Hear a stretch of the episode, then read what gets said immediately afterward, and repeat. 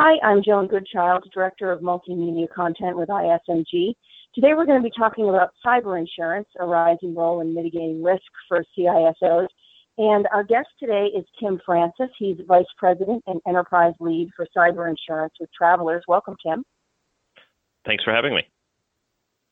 Now, Tim's going to be discussing cyber insurance at our upcoming panel on August 8th in New York, and uh, we're going to give a little preview of some of the things we're going to highlight over the course of that particular session. Maybe as a way of starting, Tim, you could kind of go over with us what the state of cyber insurance is now in organizations. Is it pretty pervasive? Is it still a relatively novel thing for an organization to have invested in?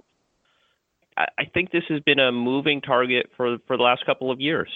Cyber insurance has certainly become much more commonly purchased than it used to be, but I eh, still not maybe quite there across all industry segments and all size companies as commonly purchased as some other traditional lines. It's getting there. I think more and more companies are understanding the value proposition, understanding potentially the necessity of cyber insurance.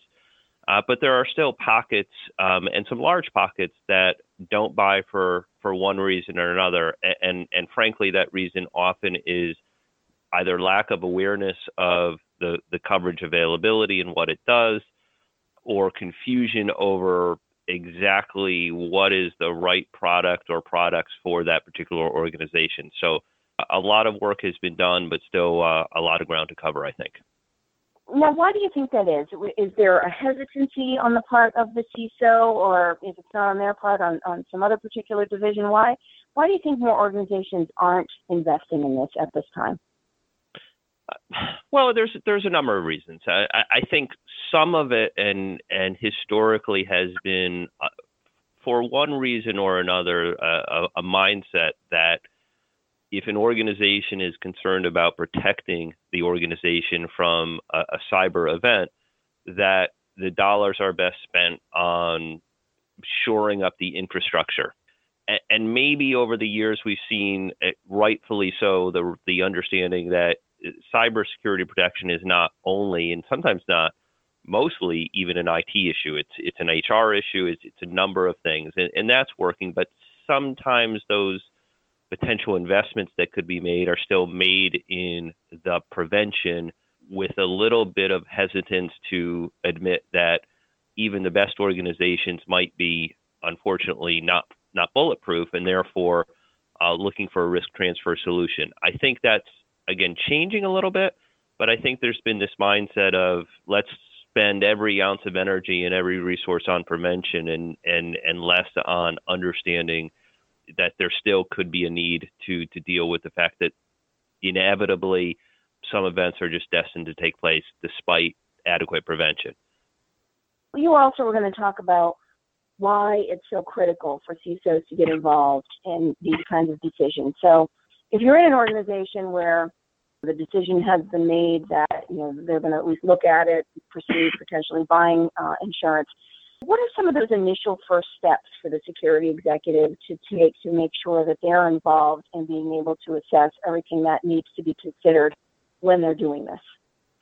I, I think certainly the CISO needs to have good lines of communication and a seat at the table with the rest of the C suite uh, to talk about the availability of cyber insurance. And certainly the risk management uh, department and individuals responsible for risk management are also having a seat at that table and hopefully having a dialogue and understanding hey look here is all the steps that we need to take to prevent a cyber security event from from occurring within our organizations.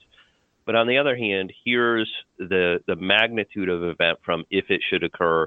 Here's the financial impact. Here's the reputational impact and, and making sure that they're understanding the value proposition. And so often, particularly for the rest of the C suite, in terms of how they're going to be judged and in terms of how management is going to be judged in, in terms of whether or not they've done all that could be reasonably done to prevent an incident.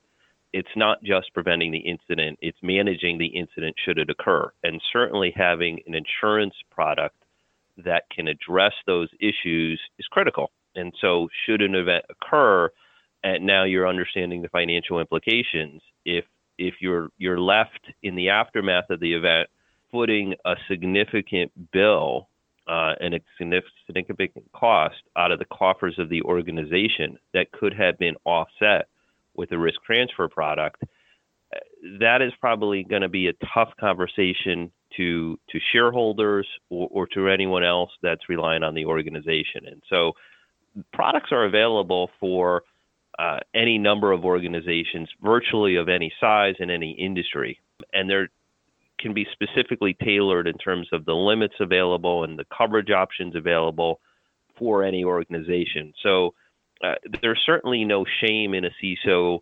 recognizing that from a, even a job security standpoint that you, you certainly can't potentially uh, prevent every single incident from happening no matter how good you are and just understanding that there are insurance products out there in the unfortunate and, and potentially unlikely but very real possible scenario and where a cyber event does get through and, and causes damage in the organization.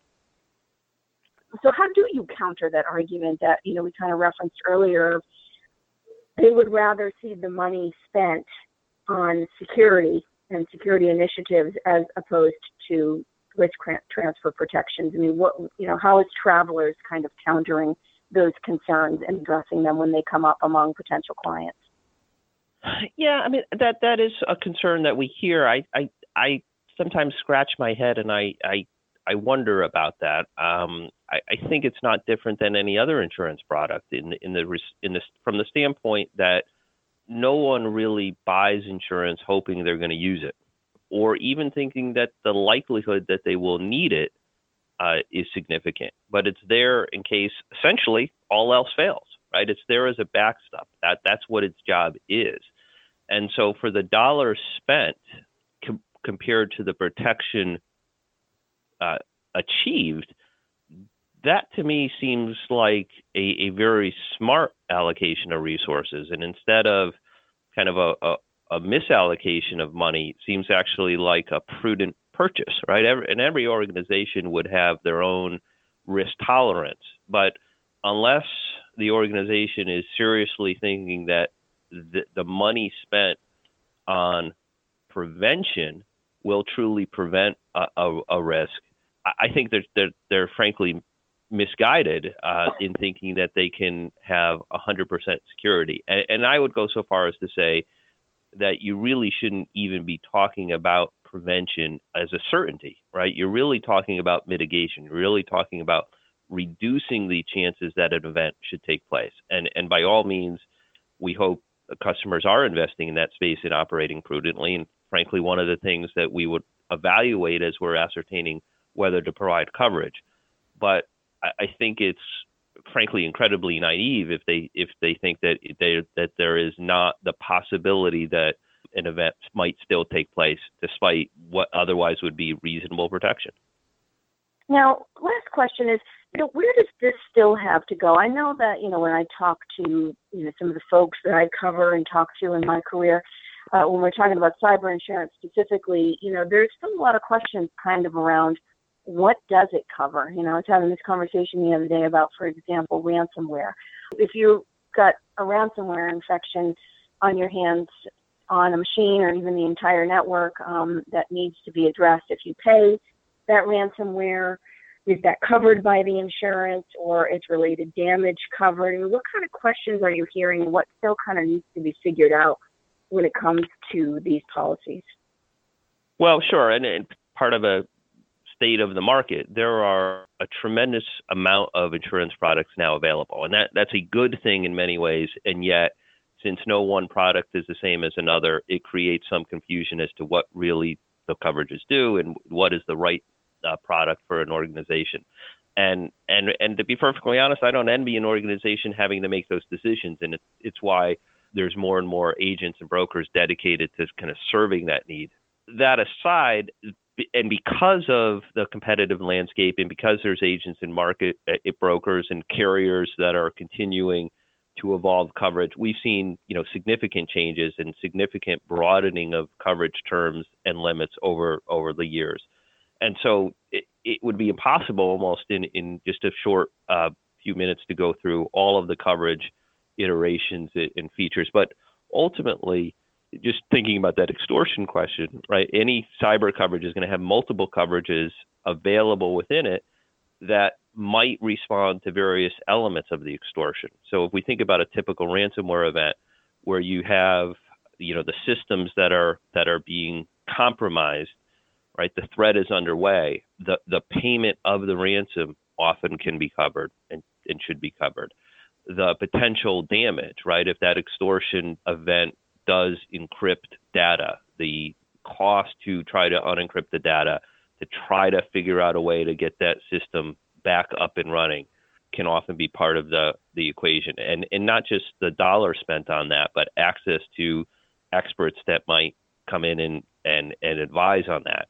Frankly, it, it's not uncommon to see what looks like a ransomware event really be a pretext to a data exfiltration. So somebody's using ransomware, and, and while IT resources are focused on dealing with that situation, other parts of the network are vulnerable, and there's data exfiltration. So often these things are intertwined, and, and in addition, you might be unable to operate your systems for a period of time and therefore unable to operate your business.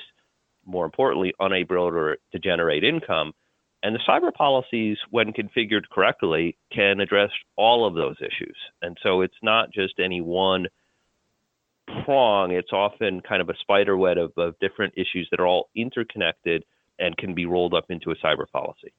Well, Tim, I'd like to thank you for joining us today. I appreciate your comments. I appreciate the opportunity. Thank you very much. For ISMG, I'm Joan Goodchild.